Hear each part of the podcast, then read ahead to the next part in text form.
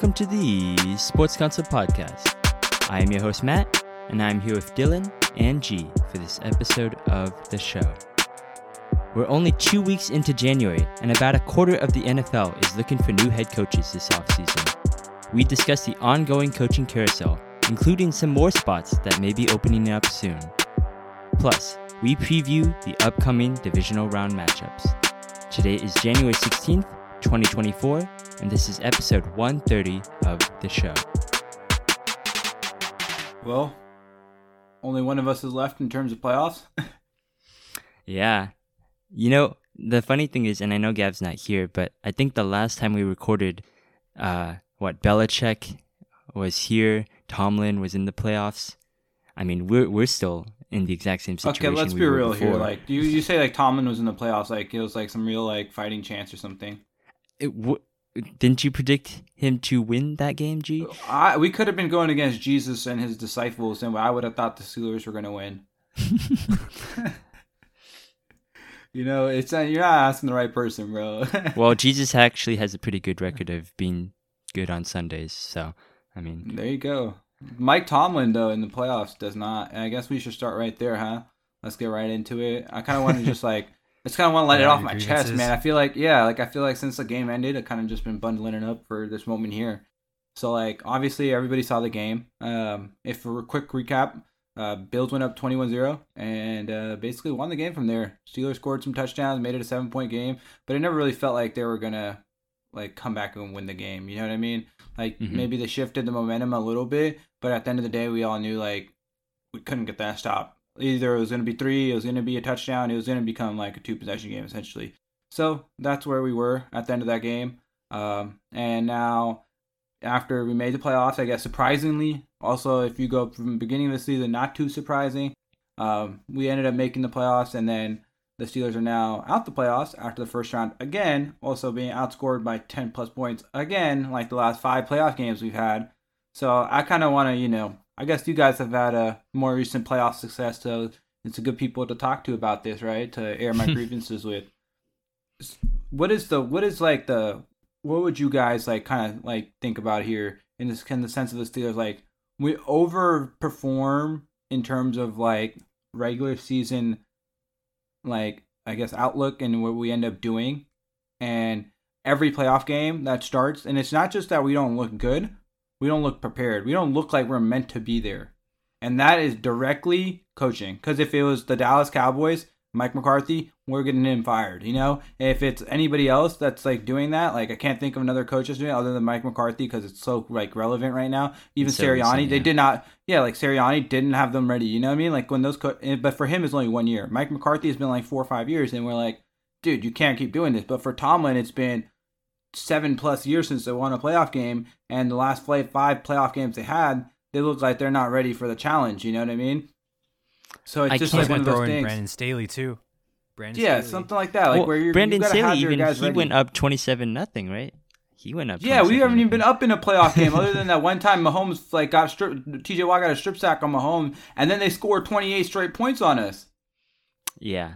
Well, I don't remember the last couple. I only remember the last two right now, which is the Buffalo one, the Cleveland. Okay, one. so but Buffalo one, Cleveland one. Then we played um, uh, Cle- The the Chiefs. Chiefs. in Kansas City. Got we put, scored seven early on, and then we got literally mollywopped. They scored forty something points, and they scored like thirty something of it straight, like without even you just getting like any type of movement on the football. And then the game before that was against the um, I want to say the Jaguars in uh, the first round or the second round.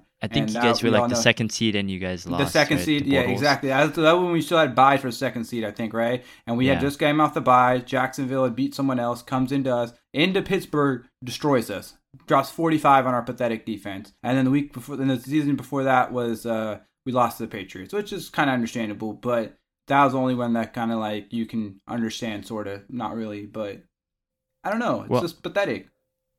Well, I think there's two big things that you know we have to break down, and the first one with Mike Tomlin is that he is such a floor raiser that you guys are consistently going like nine and eight, and you know ten and what ten and seven now, I think, and Yeah. like you you guys are never getting in like he's never had a non-losing record right and that's good in a way but somehow it's become like a fatal flaw in that you guys are never bad enough to get a quarterback. And I don't know why, but your front office is probably not aggressive enough to trade up for quarterback either, right?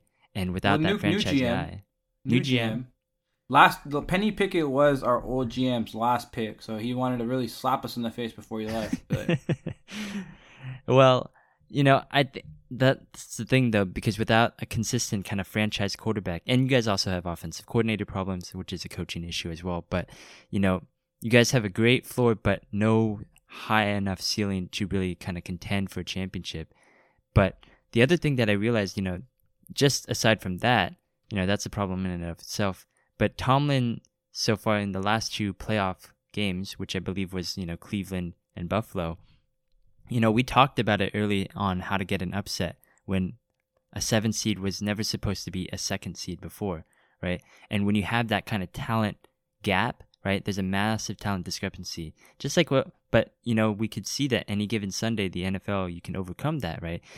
The Packers had zero All Pros and the Cowboys had nine, and guess what? They blew them out.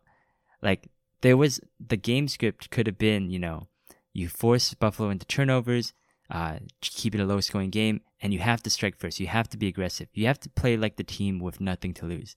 And what I saw in that game to begin with, like, I think first of all, like you guys had the ball first, right? And every game now we do that. That's a some reason became a Steeler thing to fucking receive the ball first.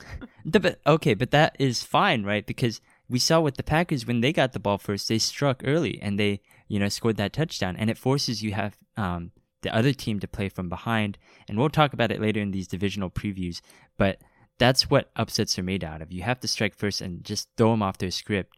And the Steelers didn't do that. What was their first play? They ran it up the middle with Najee. I'm gonna assume. I don't remember, but I think that's what happened. And then they went through and out. Yeah. And that's exactly like you can't have that happen. You have to be aggressive early. And I didn't think I never felt like the Steelers were trying to upset anyone. I felt like they were just trying to play a game of football. until the And- very until the very like beginning of that fourth quarter, the offense felt like okay, like let's try to do something here. I'm like, what the fuck? What is this? Why does it take four and a half quarters or not three and a half quarters for us to like awake? Like you know, Yeah, and again, what we saw in the last playoff game and this playoff game, Steelers have not started off early enough. Like they, you can't just punt the first quarter and then wake up the second quarter, and you're already down like twenty eight nothing, twenty one nothing. especially with our offense. Exactly. So, I mean, it doesn't really matter at this point, unfortunately, G, because I think I saw a report that said that Mike Tomlin's staying. So, Well, he should stay. Ooh. He shouldn't. Ooh. He shouldn't be asked to leave. No way in hell. Right? Like I Mhm. think we all agree with that. Like no way Yeah. you can tell Mike Tomlin like you need to you know to take your services somewhere else. Like I think he's a good culture builder. He's a great. And he's like he's like a coach that has players that want to play for him. Like I think Watt came out, he said that part of his contract was keeping Mike Tomlin as his coach. Like fuck.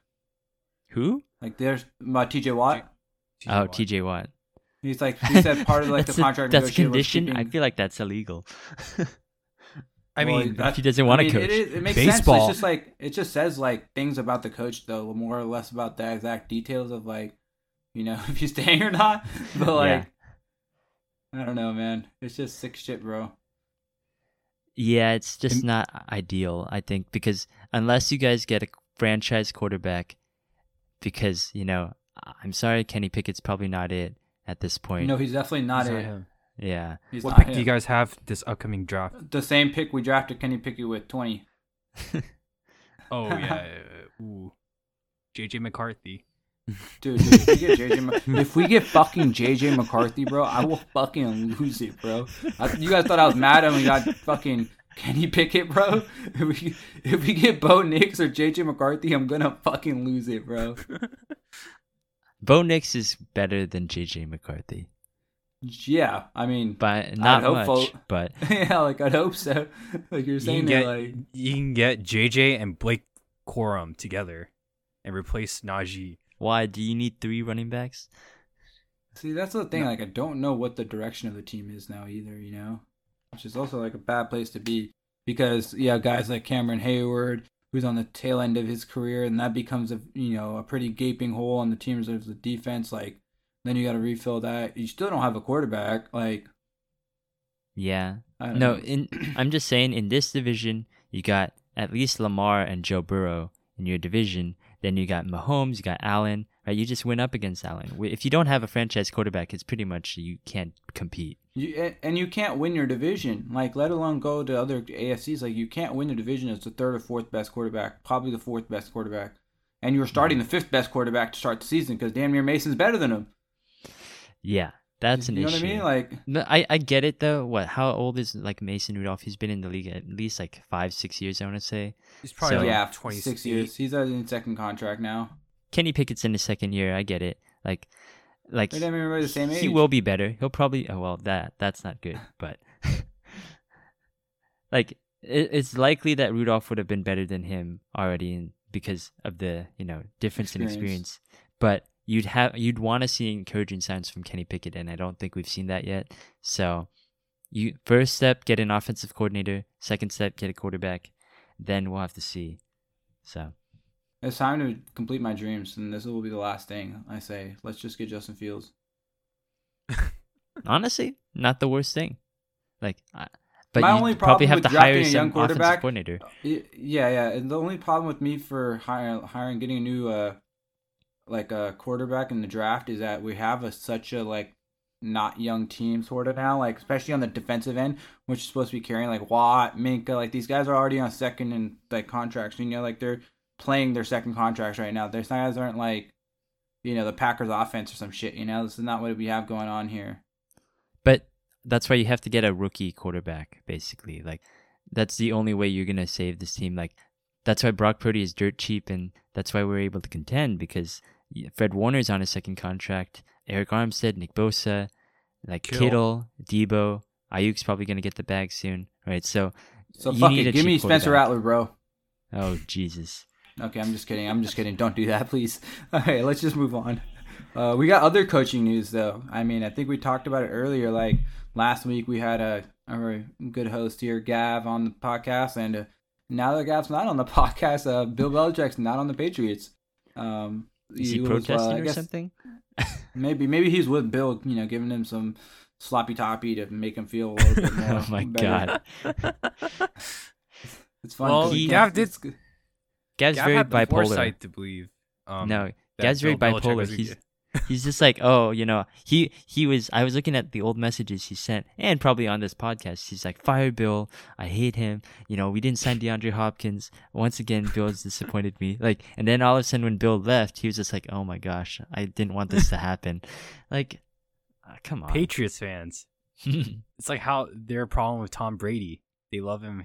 They love him and hate him at the same time. You just don't know which is which. Literally. Delusional. I think is what you were trying to say. Nicely. Um Well- I don't know. So so where do the uh, where do you guys want to start with this? Where did Bill go? I guess is more important than where the Patriots go because no one really cares where the Patriots go anymore. well, I want to list Belichick out is keeping them relevance.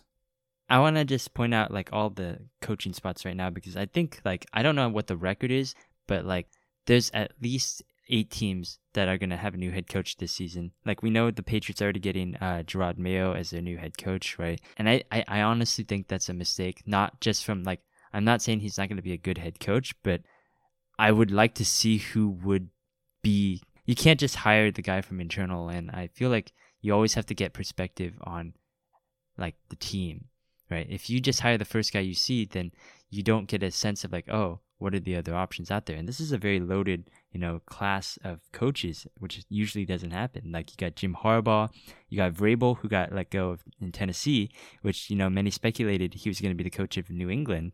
Then you got Pete Carroll and Belichick, obviously. Uh, ben Johnson, the offensive coordinator for Detroit. Slowik from uh, Houston, and then you got Mike Macdonald from uh, Baltimore, the defensive coordinator Eric from Baltimore. Bieniemy. Bieniemy, which we basically have ignored into irrelevance at this point because he works for Washington. So, like, there's there's, so.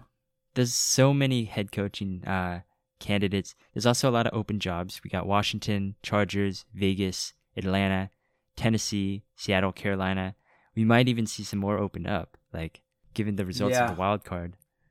Weird, weird decision to sign a coach. So I just feel like it's really, really early. But like, hey, man, it feels like this was uh, what's the word? Bound to happen. So there's no reason not to make it official. Like I guess they've been preparing for this for a couple years now, right? Mm-hmm.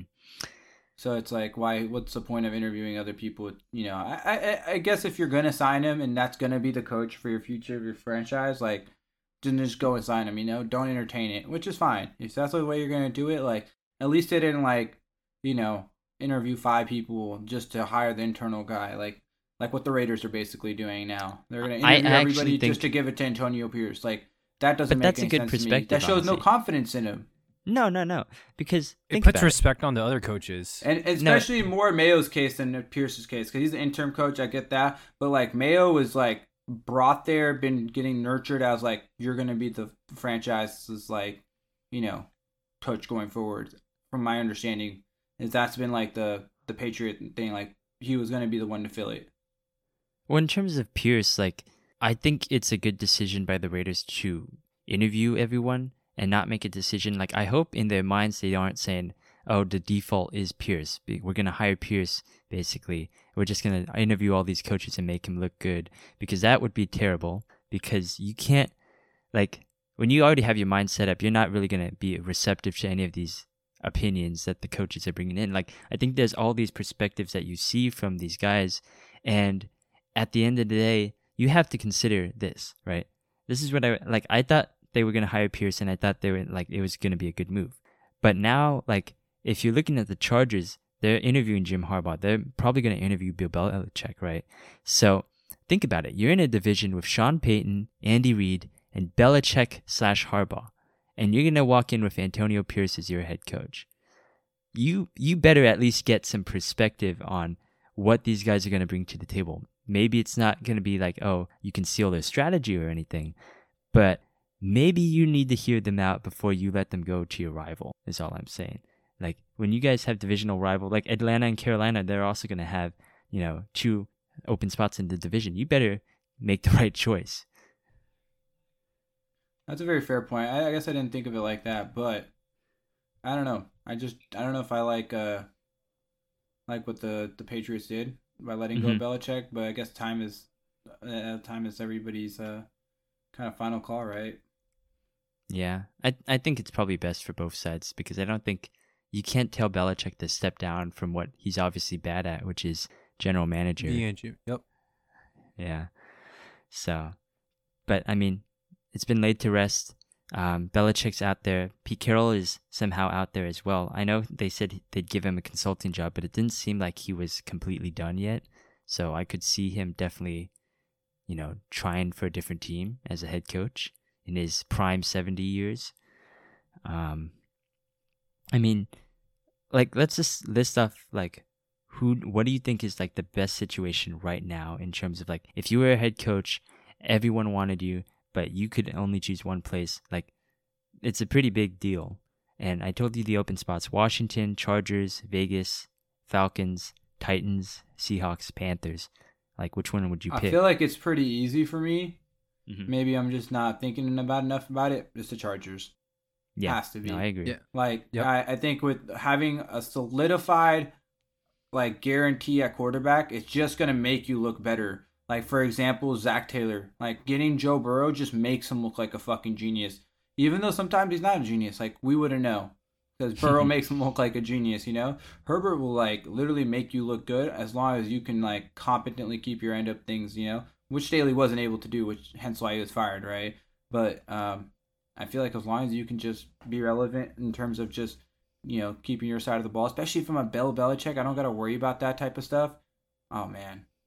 Yeah, I think quarterback is the most important position, and if you have like, that's the only place where there's a proven franchise quarterback. Like Washington maybe would be second because they have a chance to get a franchise quarterback, but you know in LA they already have a quarterback there, right? The other guys don't they don't have it. I think Atlanta's attractive as well. Like from a talent perspective, they got all that young offensive talent that no one ever used for some reason. Got But- that young men. The young men, indeed. Man. I agree, but you know They just need a quarterback. they need that quarterback. And if there was a confident enough head coach that, you know, they would, that thinks that they could get that quarterback, then you know you could be willing to go over there. But I think LA is probably the best place because of their quarterback. They already know what's there. Yeah, I, I just think you can't pass up on a franchise quarterback, right? Especially for unproven, because that's how you get fired. Yeah. Well, you could get fired in a lot of different ways, right? Like I, I don't even we're not even mentioning like there are seven spots open, but there's also probably gonna be more spots. Like I don't know what your guys' opinions on this was, but like the wild card weekend, it exposed a lot of frauds, right? As it does with playoff teams. And both after like contending for like the entire season for who's going to get the second seed, who's going to win the NFC East, turns out both of them got bounced in the first round, Dallas and Philly, right? They both won double digit games this season. Both get bounced by a 9 and 8 team. And I mean, there's a lot of rumors swirling around like whether they should be fired or not. Like, first of all, do you think they should be fired? yeah, Um, Mike McCarthy's got to go. Mike McCar- I think Mike McCarthy and Dan Quinn has got to go. For both for Dallas, um for the Eagles, I think I would give Nick Sirianni one more chance, but I would get rid of um Brian their offensive coordinator and Matt Patricia cuz And and I Desai, I, knew- think is a, uh, the previous defensive coordinator. Mhm. um they all got to go. Sean Desai Sean Yeah. Desai got step got um demoted and they no, no, up- now he needs to get fired. Oh yeah, he does need to get fired. Both both of them, Sean Desai and Matt Patricia needs to get fired. Like I think if a team has Matt Patricia, that's when you know like it's easy W when you play Yeah, that they're, they're not serious about competing. exactly because we all seen it like last year with Matt Patricia when he was the offensive coordinator for the New England Patriots. Then when he was the head coach for the Detroit Lions, he basically shit the bed.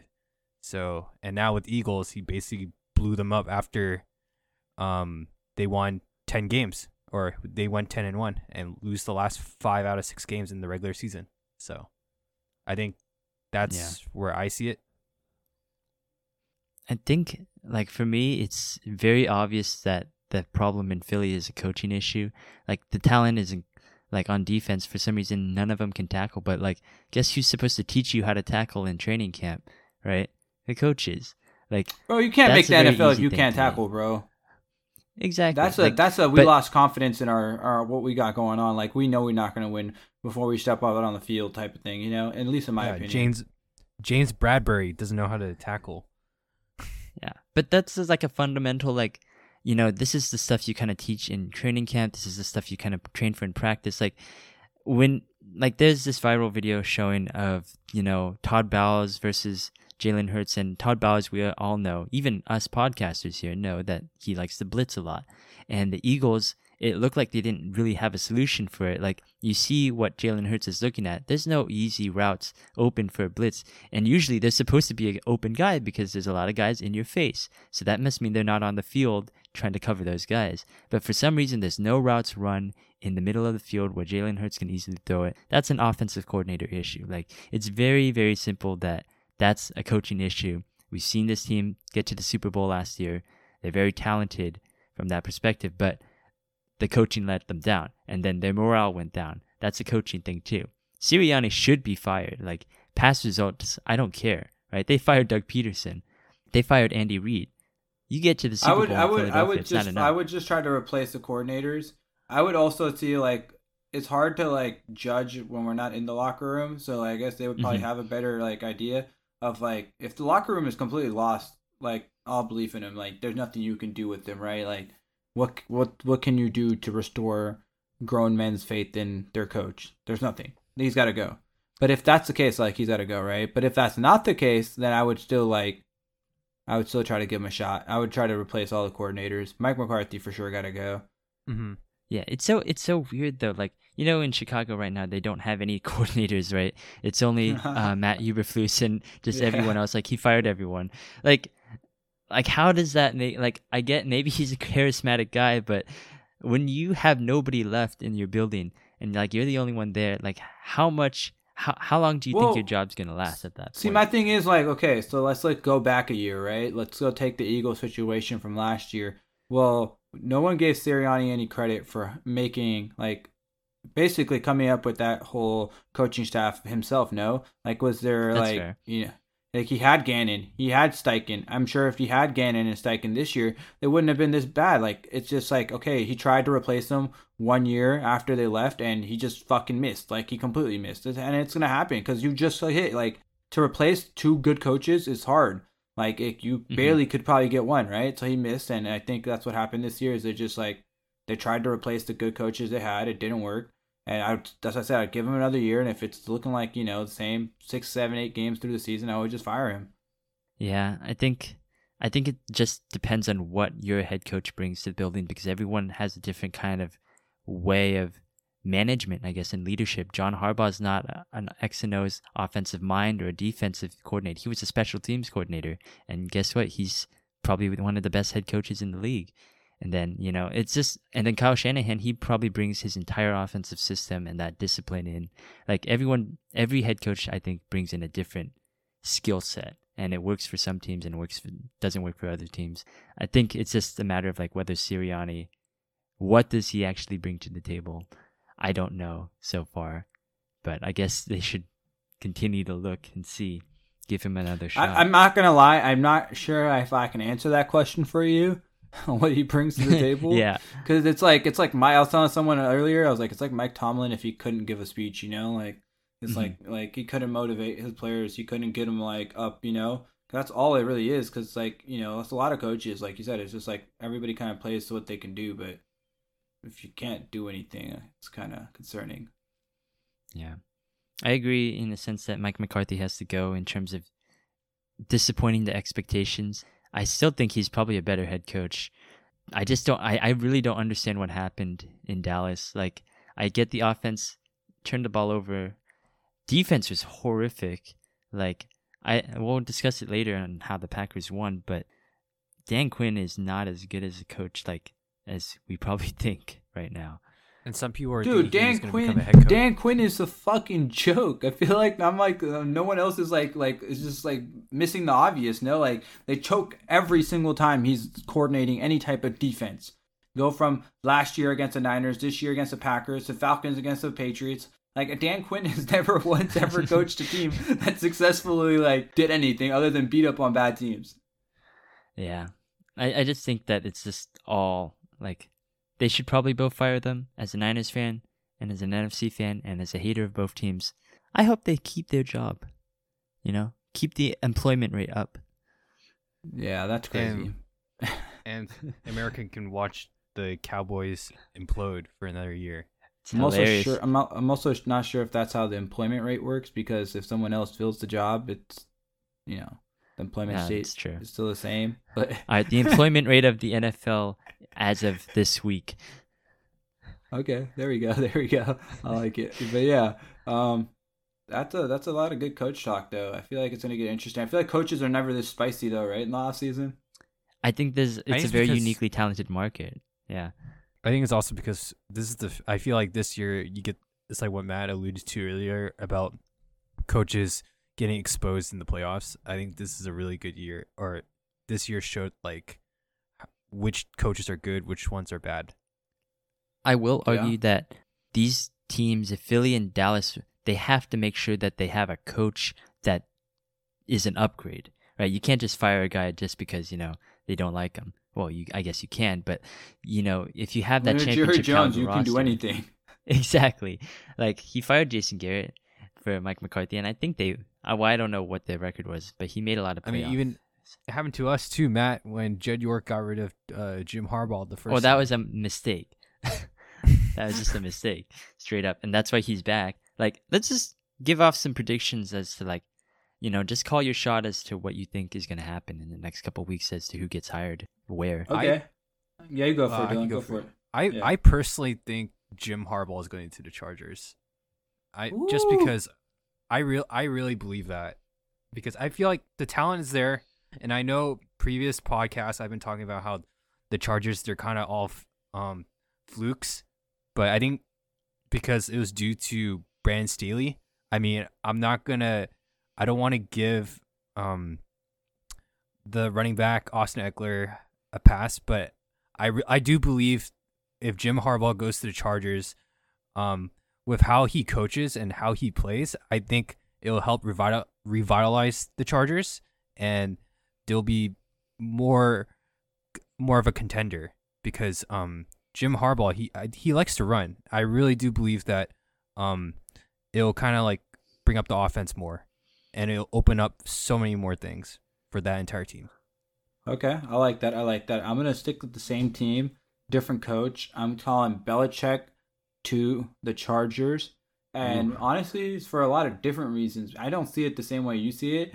Um, I feel like if possible, I would just keep Kellen Moore as my offensive coordinator. I don't see why that wouldn't be possible. Uh, I'm sure he's still under contract, right? So leave him there. Don't bring Josh McDaniels in.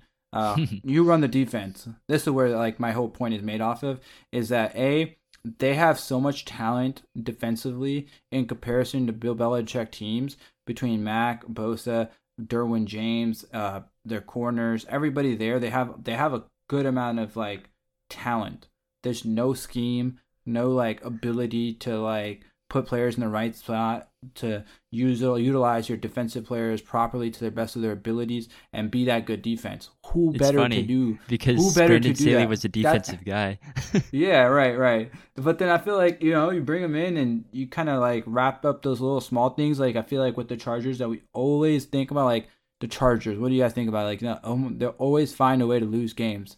Like they always find a way to fuck something up. The smile, the mm-hmm. smallest of small things, right? And like Bill Belichick is a master of preparing for the most random one-off thing and one-off way to lose a game. He's gonna know how to avoid that situation. He's gonna have coached you about it. You know, obviously, I don't know how much you can coach him in one off season, but for the next two, three years with a quarterback in his prime and a team looking to make some moves, like you bring him in as coach, like I feel like those windows kind of add up in terms of where they're trying to be and what Belichick's trying to be.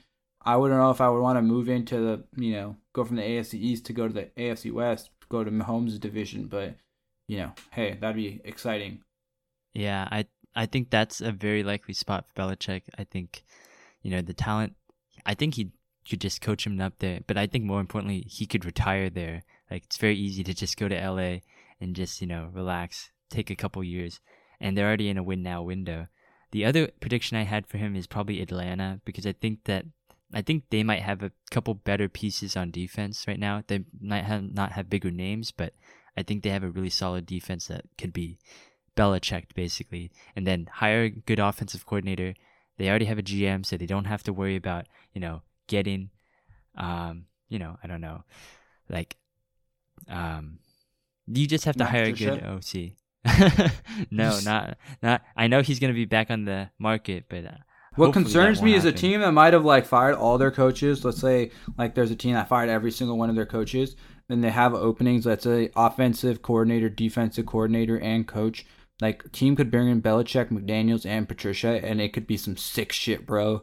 Could you just imagine? I want to see it happen. It'd just be so Christ. comical.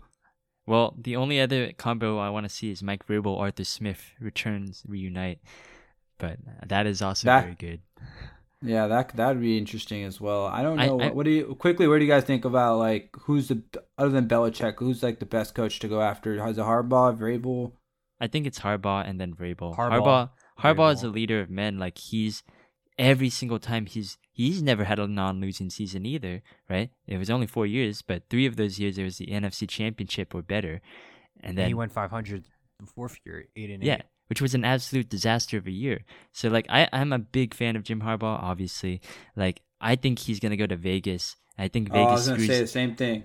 I think he, they're going to screw Antonio Pierce, but I honestly think it's probably going to be the right idea because Harbaugh's not McDaniels. Harbaugh's not Gruden. He's not some old guy who was like a decade past his prime or, you know, guy who never should have been a head coach in the first place. Like he is good. He always brings a winning attitude and it doesn't matter where they are in terms of their rebuild or whatever, they will win games. And I think that's what Harbaugh is going to bring.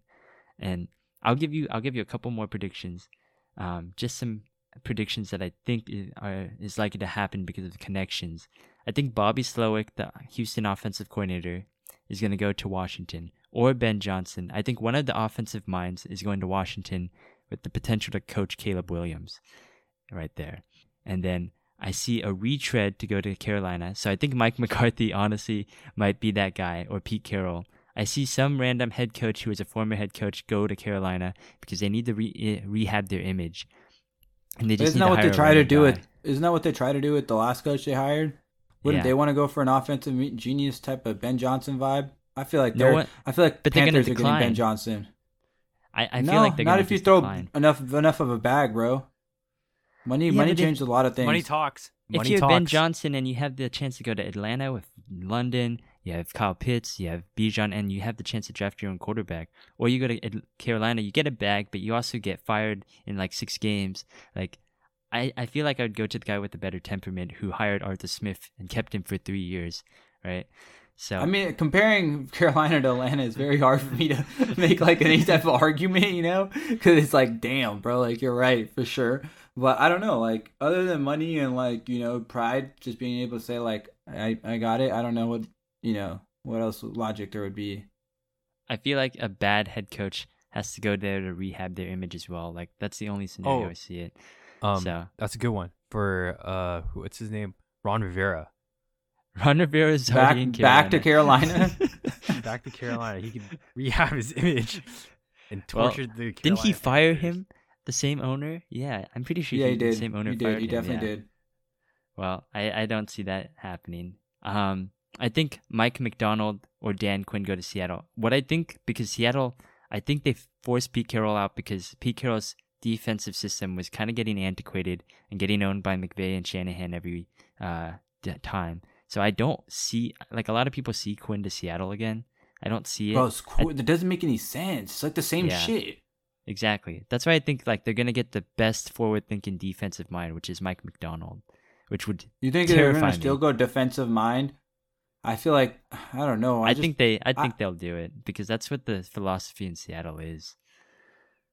Me personally, like I don't know if you guys are like the same way, but like if I were to be an owner of a team, which you know hopefully sports council will makes happen. us enough money, yeah. we'll be able to do so. Um, I if I'm hiring a coach after firing, especially like a getting rid of like an old legacy coach, I'm not just going for some random defensive name like Jerod Mayo or or like uh, who did you just say uh, uh, Mike Macdonald, Mike Macdonald, Mike Macdonald or some shit like that for my team. And, you know, it's like you're just aging your coach down a little bit, like that's not the point of getting a new hire is for a new perspective like you said earlier so why would i not especially the defensive teams like that have head coaches and defensive guys like the the chargers and the guys like that like go get a young even mid mid-aged offensive coach. As simple as that i would me. get i think any sh- person from the shanahan tree is a good I, option. Your mean, guys a quarterback coach is getting interviews if i'm mistaken right? Greasy, i think so. I i the only thing with that is that Mike Macdonald, what he's done with that Ravens defense, he's basically done what Shanahan's done with the offense. Like he's made it super hybrid. Like you you get interested in a mind like that. Like what are they gonna bring to your team? Like it's not like a Dan Quinn rah rah kind of defense. Like I feel like he's just smarter than people think, and like that at, at a certain point he's gonna get hired. I think he gets hired this cycle if they're smart, and I hope it's not Seattle. Honestly, like um, yeah, because I see, get what you're saying. I get what you're saying. Yeah. Wait, is Steve Wilks? I think is our defensive coordinator getting. I um, hope. I hope he gets interviewed. I hope he goes. He deserves Carolina's job more than anybody else did that got hot, like Frank Reich or the rest of the fucking idiots over there. That will also happen. that will also not happen. He also got fired from there. No, that's what I'm saying. Like last year, he deserved it more. You know, because exactly. he's their temporary coach. Yeah, yeah. They should have just left him there.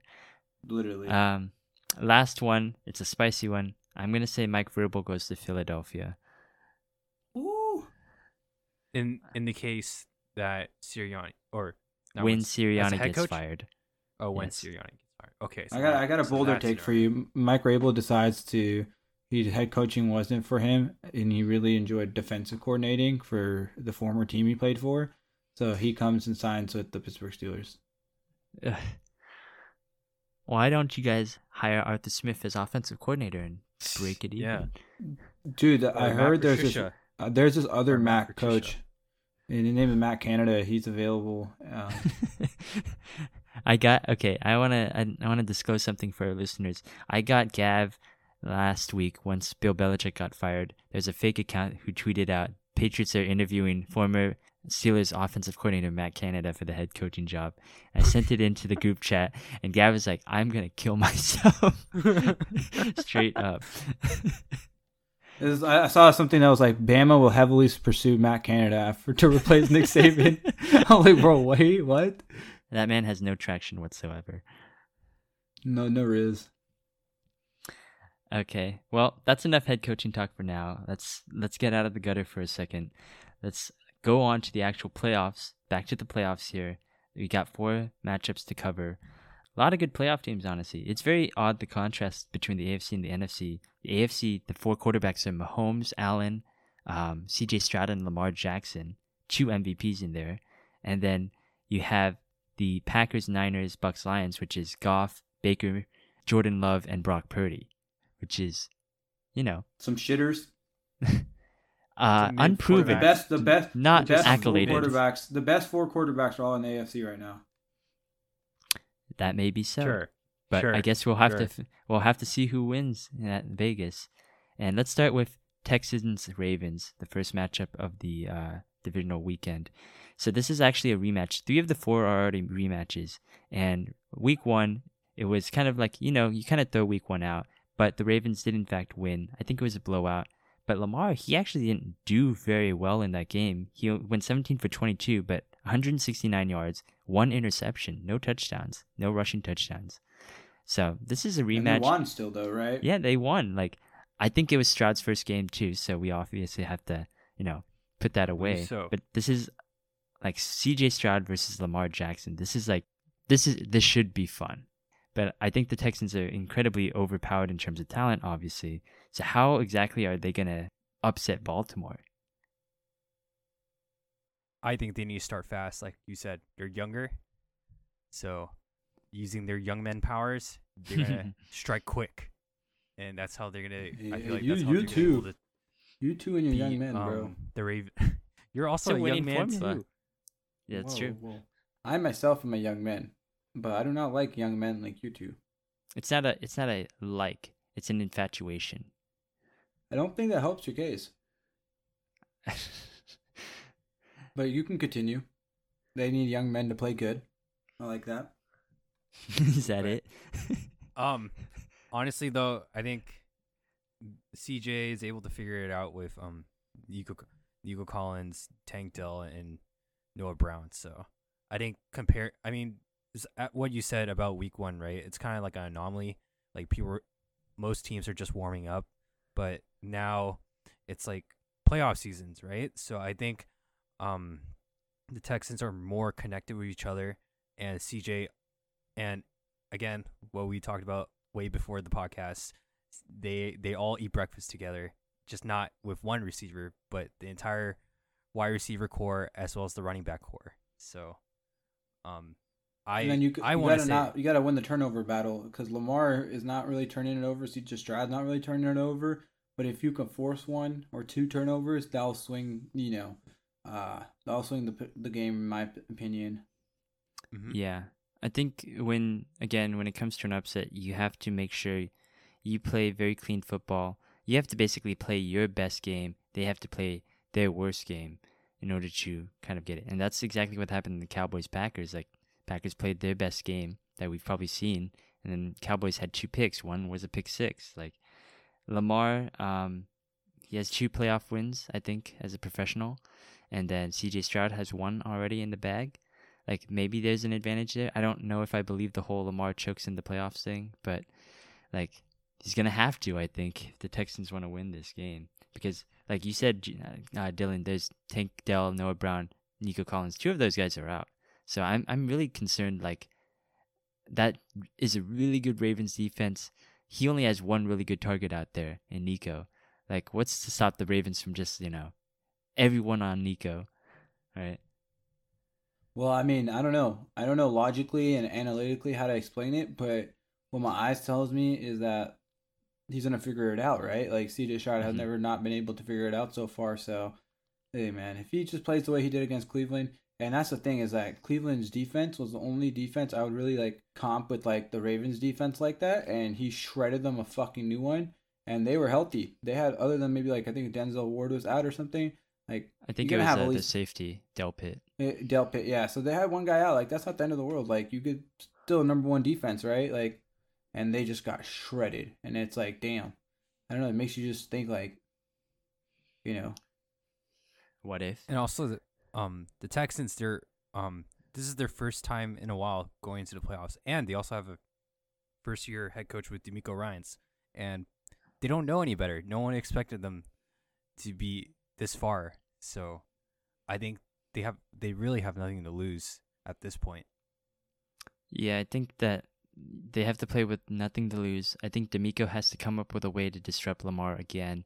Like, there's a reason why AFC North teams do so much better against Lamar than other teams. It's because they've seen Lamar every year, twice. And I think that's their defenses get a better sense of how he does. Versus NFC teams, he's undefeated against the NFC because they don't see a player like Lamar, his speed, his ability to process everything, throw on the run. Like, that's why he's practically undefeated against them.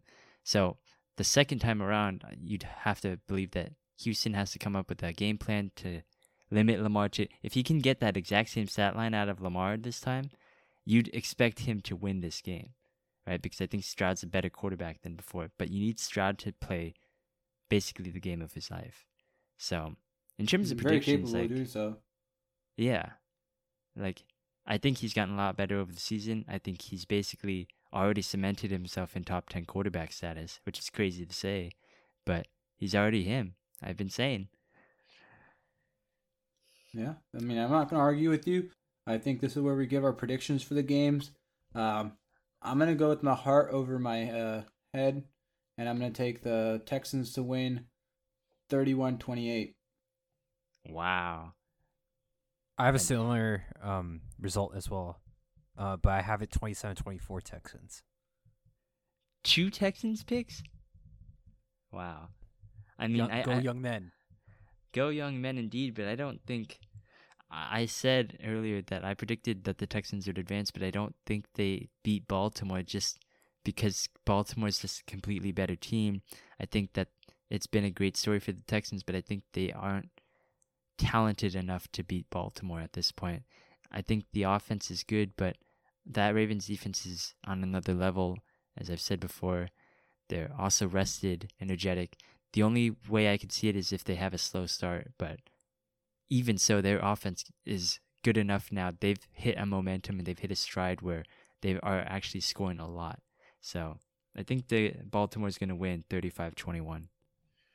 The I mean, ends realistically, that is what's gonna happen. But like I said, I'm picking with my heart, and not my head. Same here. I believe. Wow. Okay. Well, speaking of believe, let's go on to the other game that Saturday. It's going to be the other one seed versus the low seed, which is the Packers 49ers. This is not a rematch per se of this season, but this is the 10th time that these two teams are playing each other in the playoffs, which is insane. I feel like every time the Niners play in the playoffs, they have to play the Packers at least once. So, there you go. Um, Niners have owned this rivalry recently. They've beaten them in the NFC Championship. They upset them last in the 2021 divisional round, I think, when Aaron Rodgers was still there. All of them were actually Aaron Rodgers. But now they face the potential upset because Jordan Love, he's hot right now. He just beat down Dallas to like 40 plus points. And he's pretty hot going into this game. Meanwhile, the Niners are rested. Like, are you concerned about Russ at all? Personally, I think I'm not worried about the rust because I think we know how Kyle Shanahan operates. He makes his players go 100% every single practice, right? So, and he knows how to s- schedule practices and make sure they're not um, lackadaisical, for lack of better word.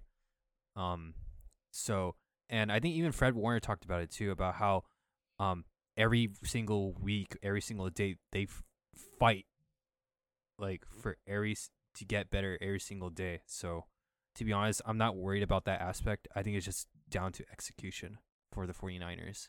I think in terms of an like the Niners, I mean, we talked about it from an upset perspective of how the Texans are going to upset the Ravens, but in terms of that, we're going to switch that now because it's our team. Like the Niners, in order to prevent the upset, you got to just do the exact opposite of what we just said. You got to make sure you don't lose the lead early. Don't let them score fast because then that puts you out of your script, out of your game plan, right? Then you just no turnovers. Don't play a sloppy game. Don't be rusty. If Brock Purdy throws more interceptions than Jordan Love, that's pretty much the game. I'm pretty sure like every game that the Niners have lost this season, um, Purdy's thrown at least one interception, I think. So don't do that. That's definitely one part of it. And then I think what the Packers really did, they just forced their style of football on them. Like once they got ahead, then they could play their game. They didn't have to be forced to play whatever the Cowboys wanted to do. The Cowboys had to play catch up and they had to kind of deviate from what they were going to do in the beginning of the game. So that's a lot of that has to do probably with the run game. And I know Green Bay, like we talked about Joe Barry's defense being awful, right? And they didn't look so awful against the Cowboys. Maybe the Cowboys were frauds, but they looked pretty damn good against them. And I think the issue, though, is that the Niners have to be able to run the ball. The Packers have allowed 200 plus rushing yards in four games already this season to Atlanta, Detroit, Pittsburgh, the Giants. Pittsburgh's on there. That's interesting. what the? What are you guys? Are just like, why can't you just say Pittsburgh and be like, good shit, guys? Good shit, guys. Thanks. But you've seen the counter towards uh, the run. They were talking about it in this last game. The Packers were able to put these five man defensive linemen up there to match those five offensive linemen and try to clog up the lanes. But I think the Niners need to. Niners are already a better running team than the Cowboys. Cowboys' weakness in this game was already uh, the run game, both run defense and run offense. So, first of all, the Niners need to run the ball really good. Second of all, they need to defend the run really well because what we saw in that Packers game is that Aaron Jones was carving them up and he had three touchdowns. He had like over 100 yards.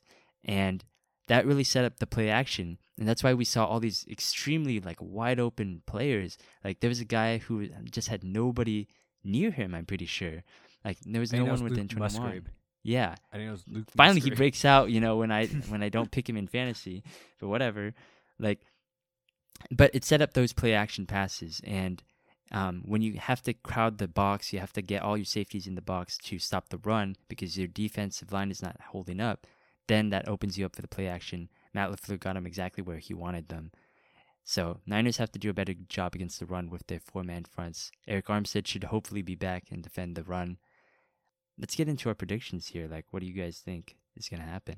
I think it's going to get real ugly real quick. I got the Niners winning 38 21. 38. Wow. I got um 35 to 13.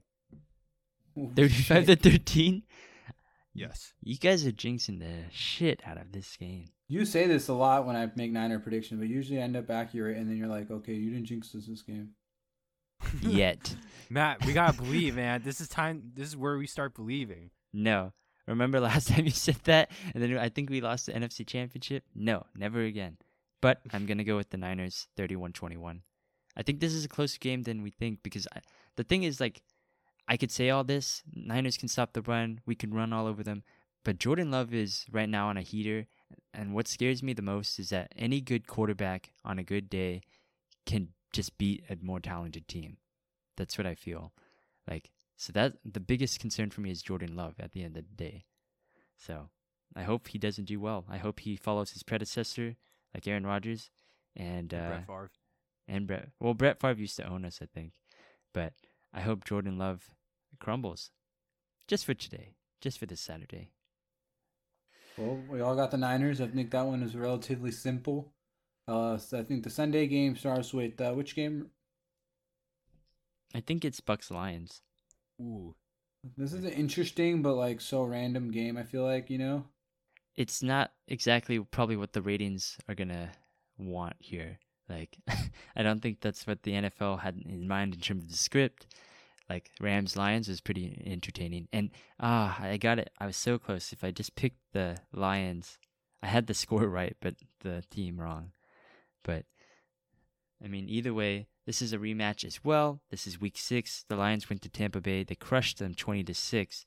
This was never a contest in that game, but obviously the pre uh, the postseason can change things any given Sunday. Baker did well, I think, yesterday. But at the same time, there's a lot of drop passes. Some execution was really off. Um, meanwhile, the Lions were, you know, they were really good in the first half, but I think they only scored three total points in the second half. So these two teams, Yeah, it got quiet. yeah, it was it was kind of uninspiring at the end of the game for the Lions, but they managed to pull it out. So, I mean, what are your just your like quick thoughts so far? Uh, first, I just want to congratulate the Detroit Lions. I mean, they d- finally deserve to be in the playoffs, and th- they were able to get their first win after so long. Um, I really do believe what Dan Campbell has been doing, or I know he's not the biggest X and go- O's guy, and he's more of a inspirational talker, right? Mhm. Um, I mean, he was a former athlete, so it's always nice to have an inspirational athlete give those kind of rah rah speeches. No, no, absolutely. I think they're required for every single team, regardless of what sport you do. Um, I, I think they could still, I think they could still beat the Bucks. I mean, the Bucks, um, they're. I feel like nothing really stands out. I mean, yes, they have Mike Evans. Um, it's just their defense. I think their defense is not still not great, even with Todd Bowles. So, so um, I do believe with what the Lions have with Amon Ra, with David Montgomery, uh, Jahmyr Gibbs, um, I st- I re- I truly believe that Lions can take take the Bucks without question. And they're all, again, I think everyone knows they're playing in Detroit, so um, I think home field advantage is going to help them so much. So I do believe the Lions are going to take over the Bucks. Yeah, I tend to agree with that. I mean, it's uh, hard for me to root against anybody here. Like it's just kind of like one team is supposed to be here, one team kind of surprisingly got here, and these type of the games where you know I I think I would say things even out. Whereas like you know the team that's supposed to win usually ends up winning. Uh, I like the Lions here at home too. It's a big uh, home field advantage for them. Their fans are crazy. They need this. They want this. It's for them. It's for Detroit, baby. I I will try to advocate for the Bucks side here. I think the way that the Bucks win this game is on defense because Todd Bowles he drew up a pretty good plan against Jalen Hurts. He got them to blitz um, Jalen Hurts repeatedly, and they had no answers. I'm sure Detroit will probably be better than that, but the only way to basically shut down this Detroit offense is one, the run, stop David Montgomery and Jahmyr Gibbs, and the Bucks can do that. They have a really, really good run defense. They just have to execute and make sure that they force him to pass, and then get him into Todd Bowles' you know defensive plan, which is to pressure Jared Goff. And we know it's going to happen. Todd Bowles has been the most predictable head coach over the last, you know, defensive coordinator at least every time, which is blitz, blitz, blitz, blitz, blitz. He knows, you know, he's going to blitz. He's not going to do anything different.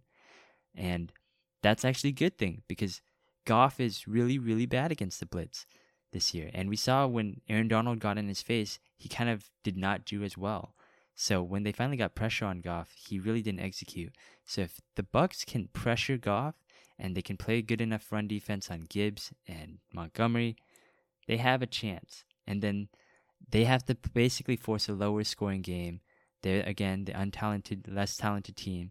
They have to bank it a lower scoring game and pull off the upset. Unfortunately, I don't think that's going to happen. I've got the Lions winning by 8, uh, 24-16. I got. I think it's gonna be a low scoring affair between the Bucks and Lions. I'm gonna say 17 12. Hmm. Damn, bro. These scores, Dillon, fucking wild, bro. I got Lions 27 20. 27-20. Interesting. I feel like my shit's not, not as juicy after I go after Dillon. Dillon, you come with these like fucking oddball ass scores and shit. Did you say Hey, anything 17 can to hap- 12? Yeah.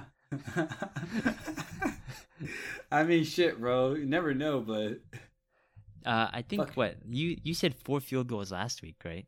Uh, G? so I mean, and it Anything happened. could happen. yeah, Anything hey, that's happen. true. And what game did that happen in? Oh, the It Chiefs was in the game. Chiefs game, Actually, the, yeah. the game we're going to talk about next year.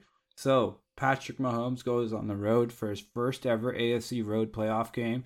If you guys haven't realized yet, and it's going against his arch nemesis, Josh Allen and the Buffalo Bills in Buffalo. after randomly getting into the playoffs, they are all of a sudden, uh, you know, one went away from being in the conference championship game. Who would have thought six weeks ago when the Bills sucked ass, and now all of a sudden they're the best team ever, right? We got them going against the Chiefs, who had a, I would say, I wouldn't say dominant, maybe the, at least defensively dominant game, underwhelming defense uh, offense again, but went 23, I think nine. That was the final score in that one. Um, mm-hmm. So pretty impressive if you just look at final score. But I mean, I think if anybody watched the game, they know it wasn't that impressive. Uh, I think this one is kind of you know what you think in terms of how much does history play, how much does you know just the hypothetical like where your father of your organization come into place. You know, like can, what can we give that a, like a point value or like a a percentage of how much it's gonna matter in the game because I don't know how, but it's gonna matter because hey, if you can't beat them, you just can't beat them. Like it just happens. There's some teams that just like always have the other team's number, right? Like yeah, I mean, like honestly, it, reminds me. It reminds me of Trailblazers Warriors. Like like in terms of just point guard matchup too. Like Steph is like amazing. Dame is also really really fucking good. But anytime Dame played against Steph, Steph was always better. And I yeah. think they knew that he needed to go out and show that every time they played. And I think that's exactly what Josh Allen is compared to Patrick Mahomes, right? Like Mahomes is Steph Curry. He's the guy that got all the rings, all the accolades, and then Josh Allen is Dame, where it's like really, really fucking impressive, but like there's not much to show for it. You know what I mean? In that in that case, that's kind of like the Niners too. When um when we whenever we played the Chiefs, or back then when we used to lose against the Seahawks during the Harbaugh days. Uh, bad memories. Very bad memories. Yeah. yeah, you don't have to do that to yourself, but I mean, yeah, very. I mean, comp. you got you gotta be you gotta be fair. You can't you gotta highlight the low lights too. I respect that. I respect a genuine man. But this game is gonna be good. I think this is the best game of the week, right?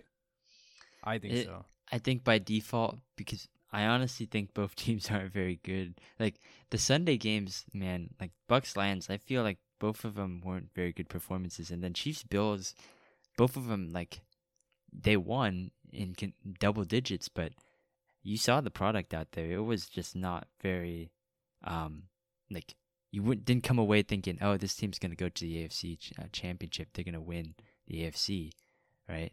Like I thought the Chiefs. Like once I saw the Chiefs win, I was like, oh, the Bills are definitely gonna win. Then I saw the Bills win. I was like, God, I, I honestly don't know who's gonna win this game. Like I don't want to choose. Yeah, I don't know. I don't know where to go with this one because I feel like this the Bills can't beat them this year. What year are you ever going to beat them?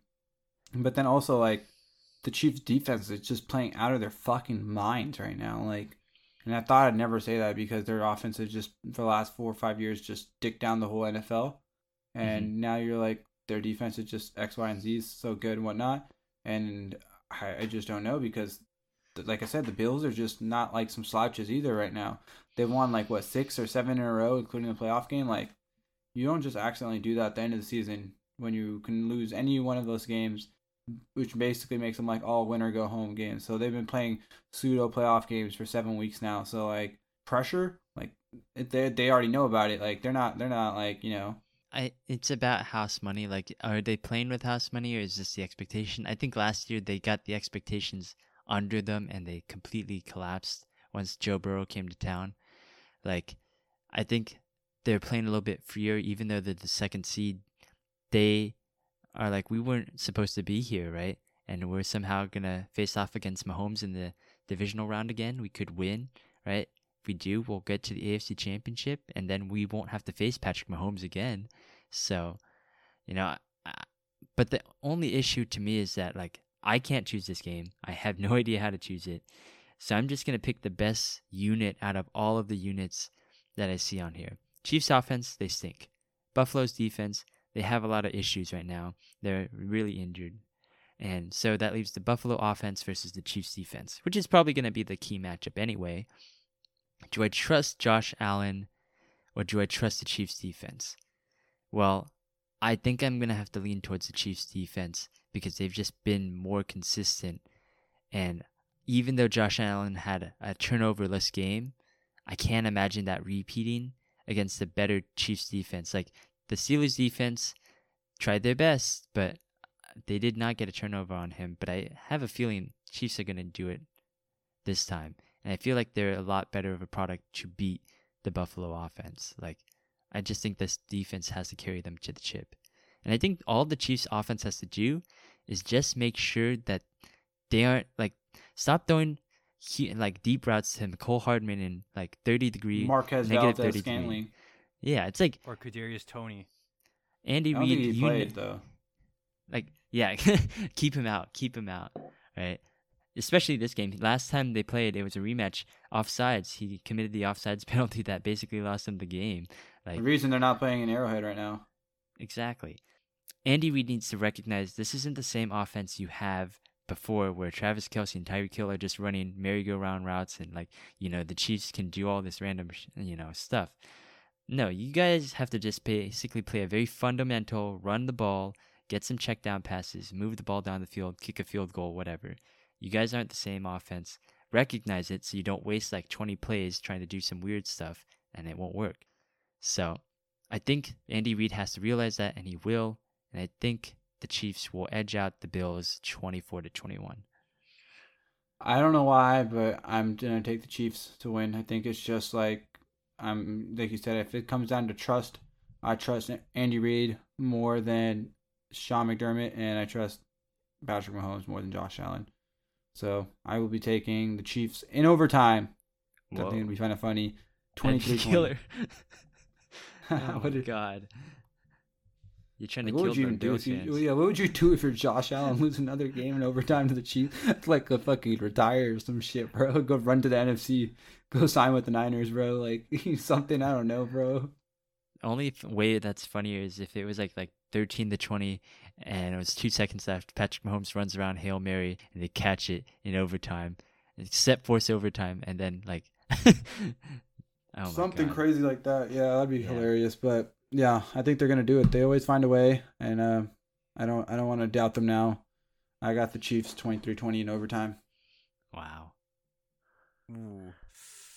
Oh, I'm kind of torn. I'll be honest, because I, I, f- I, I think I'm gonna go with no logic, and go Bills.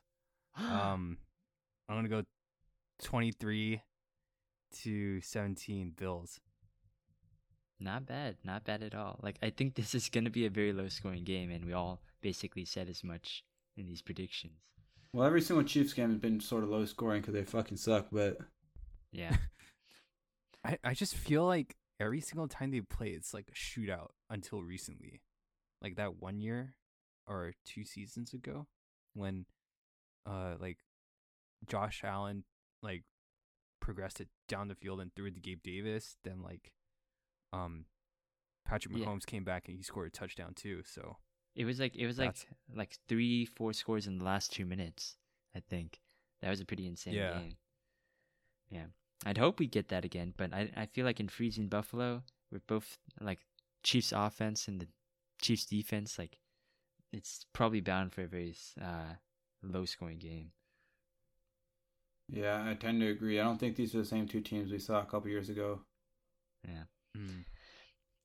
guess Taylor's moving on. No, Tay Tay there? Tay Tay Tay's gonna win, bro. Don't say that about She's her. gonna win. She's gonna beat Haley. Tay Tay over Haley. I thought you were predicting the Bills, but okay. Fuck, Yeah, bro. If yeah. we're talking, if we're, if we're going like that, bro, yeah, I got the Bills, bro. hey, so if Hay- I no, if if it was bad, if I I don't want to say anything. Um, I don't need the Swifties after me. But uh, Hey, I'll fuck the Swifties. I'll go. I'll go. Ha- Haley over t- Taylor for this matchup. Gwen Stacy. I'm also going Haley over Taylor. What about you, Matt? Jesus Christ. I Is it a clean I- sweep? Okay, yes. But let's move on. Isn't that all the matchups? Isn't that the most That- important matchup of the field? It's true. It's true. I don't even know if Haley goes to the games. I don't think we've seen her go to any. Like I Oh, didn't she- see her last time. up. It's the I playoffs. seen her. I seen her. I seen her answer a question on the red carpet about Josh Allen. Uh, that's true. She was probably at like the award shows. Hey man, Mhm. he's getting more awards than Josh is. Okay, well, um, you don't want all the Swifties at you now. You got all the fucking Allen meat riders on you. It's okay. I can handle that. All right. Well, before we end this podcast, we want to thank Zencastr, our podcasting recording service, for another well done job. you know, we've been recording with Zencastr for a very long time now. We've been recording with them this entire uh, season, and you know, so far no delays, no issues. Uh, everything's been perfect. And if you've ever thought about starting up a podcast yourself and you know trying to do what we do, which is basically, uh, I don't know what we do. I don't know what those last two minutes was, but if you want to do something like that, High content analytical analysis. yes, Team. Analytical analysis. You, that, I think that just means the same thing, but yeah. Well, either way, you can go to zencastr.com slash pricing, use our referral code Sports Council. You'll get 30% off your first month of any Zencastr paid plan. Basically, you get Zencastr Premium for a cheaper price, thanks to us. You're welcome. hey, and if you do, then maybe we can uh, buy Gav a wide receiver for our favorite football team. yeah. Who doesn't want to well, see that? Maybe even a new quarterback. Shit, we're gonna need a couple more sponsors for that one. But for today, Zencastr, they're the ones. Made it all happen. Make it happen for you too. Yes, sir. That is going to do it for our show. You can follow us on Spotify, iTunes, Amazon Music. That's where all our podcasts are, or actually anywhere you get your podcasts. And you can also follow our Twitter, our Instagram, our threads. They are all sports underscore council. You'll get the latest and greatest of our takes there. We also have a Facebook if you still use that. And, um, you know, just find us anywhere. We are a very big influence. Definitely. You'll feel our impact even if you don't want to feel our impact. That's concerning Okay. and okay. a little bit little bit threatening love aura it. there. But uh In a nice I way. will agree. con- In a sweet way. context, context, context. in There's context, context for that? Hey man, first of all, I Okay. our episode last week, if you weren't listening, you missed out because we basically called it. We called it except for the Cowboys, but we called most of the other games correctly. So, you better keep on listening because you know, if you want to go to Vegas and uh, you want to see which teams go to Vegas, you just got to listen to the Sports Council podcast right here. We give you the latest and the greatest, right, Matt? latest and greatest of our sports takes and uh, other takes.